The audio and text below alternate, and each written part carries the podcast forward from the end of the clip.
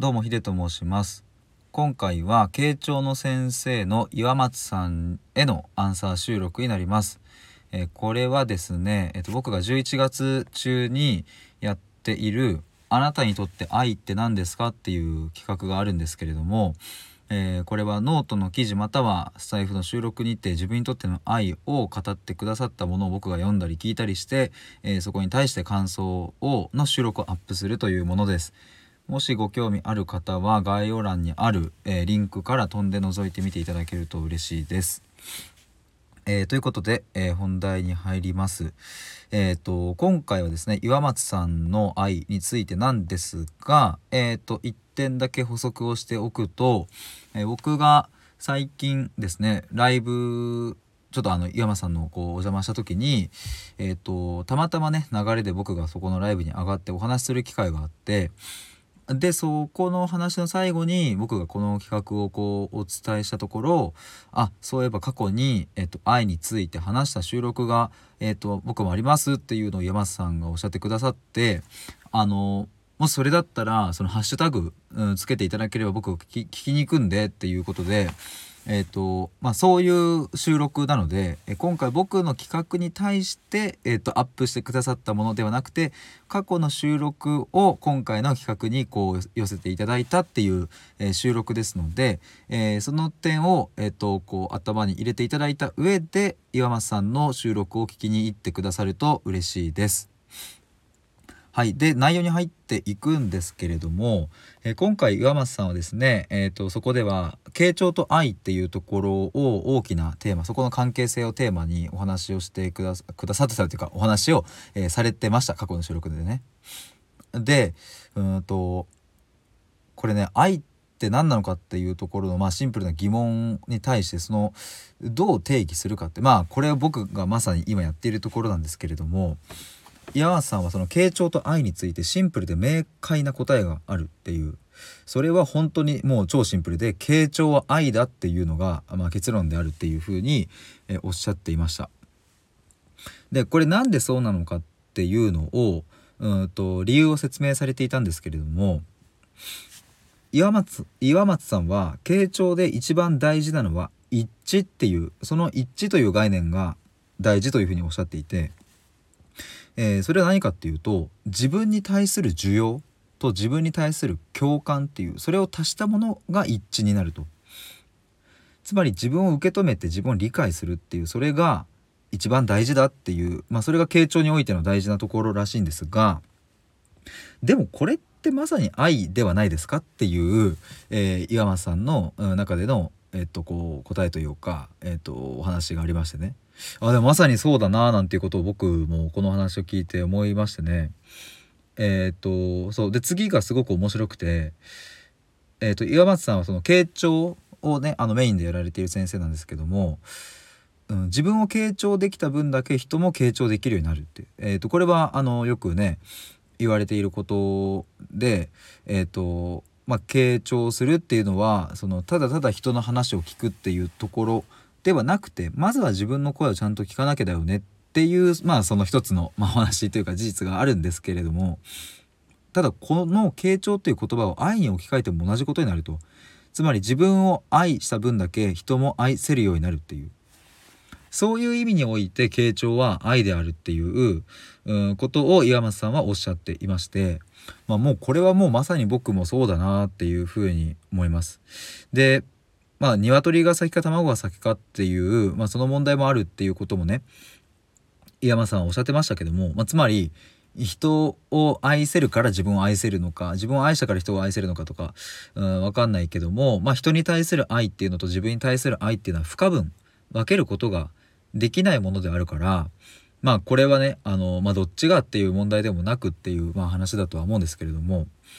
うんとあまさかこの傾聴と愛っていうのがこういうふうに、えー、と語られるっていうのはうんと僕もねこう想定はしていなかったですし、まあ、そもそもねこうライブで僕がこの話をしなければこの収録にたどり着かなかったので、えーまあ、それもとてもこう僕としてはありがたいご縁だななんていうことを思いました。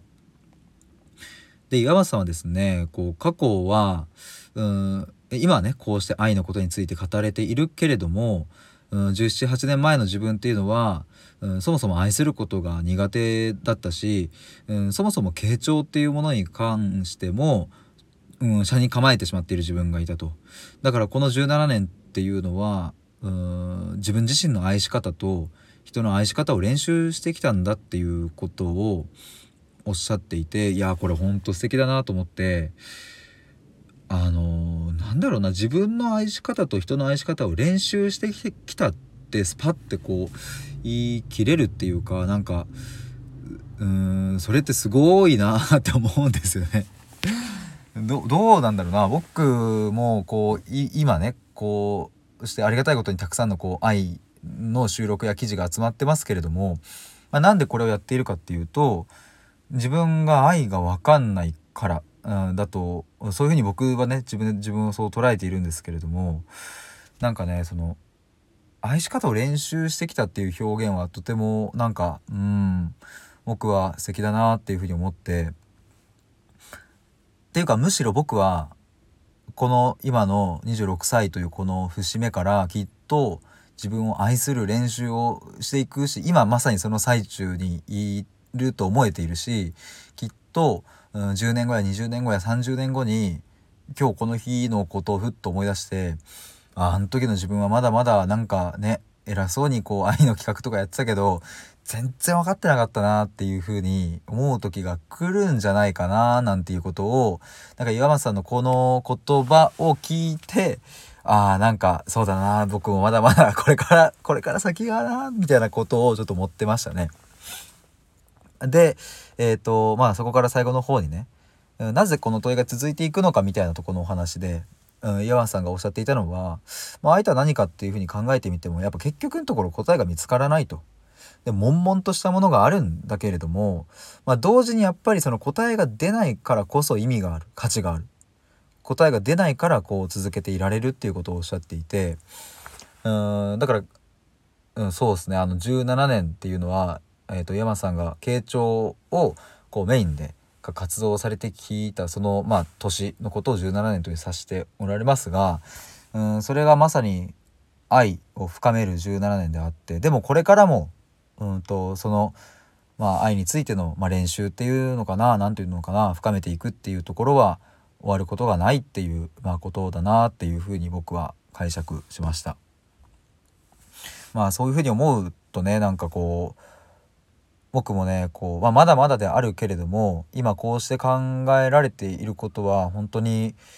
うん、価値があるなというふうに思いますし、うん、まあそれは皆さんがね収録や記事でアップしてくださるからなんでねそうこれは本当に嬉しいことだなって思います。今日は11月10日でしたっけ？違ったら申し訳ないです。あの、まあでも10日だけど、もうすでに、そう、これ、ツイッターでもつぶやいたんですけども、14人の方が、愛について収録や記事を上げてくださって、つまり僕はたった10日間で14個の愛について知れてるっていうふうに思うと、とても貴重だなっていうふうに思うんですよ。っていうか、そんな経験をできる人って、そんなに多くないよねって思っていやだから本当に僕は嬉しい感謝というかもう、うん、本当にありがたいなっていうふうに思います。それこそあのねエーリッヒ・フロムの「愛するということ」っていう本もあのすごく、まあ、ベストセラーというかまあもう名著というかねそれはもう、かなりの人が読まれていると思いますがまあそれはあくまで一、うん、哲学者の、うん、方が書かれた、愛ではあるけれども2021年11月10日を今生きている人たちがどういうふうに愛を捉えているかっていうのはそのエーリヒ・フロムの本からはわからないこういう生の声が聞ける生の記事が読めるっていうのは本当に貴重なんだなっていうことを、うん、改めて思いました。えー、今回岩松さんはねあの過去の収録をこうしてあの僕の方に参加できるようにっていうことでえっ、とこう添えてくださいましたけれどもまた改めてねあのこう愛についてっていうところを岩松さんともお話しできればなんかまた楽しい楽しいことになるななんていうことを想像しました。えー、本当に今回はですね、急遽僕があのライブにね、急にお邪魔させていただいて、急にこう配信上がって、えー、そこでね、なんか僕が勝手にこうやってなんか こんな企画ありますとかって言っちゃったんですけれども、あの、こうして参加いただきましてありがとうございました。僕も、あの、いろいろ考えるきっかけになりました。えー、ということで今回は今岩松さんへの、えーと、収録アンサー収録でした、えー、概要欄に、えー、その収録を貼っておきますので皆さん是非聞きに行ってみてください。以上です。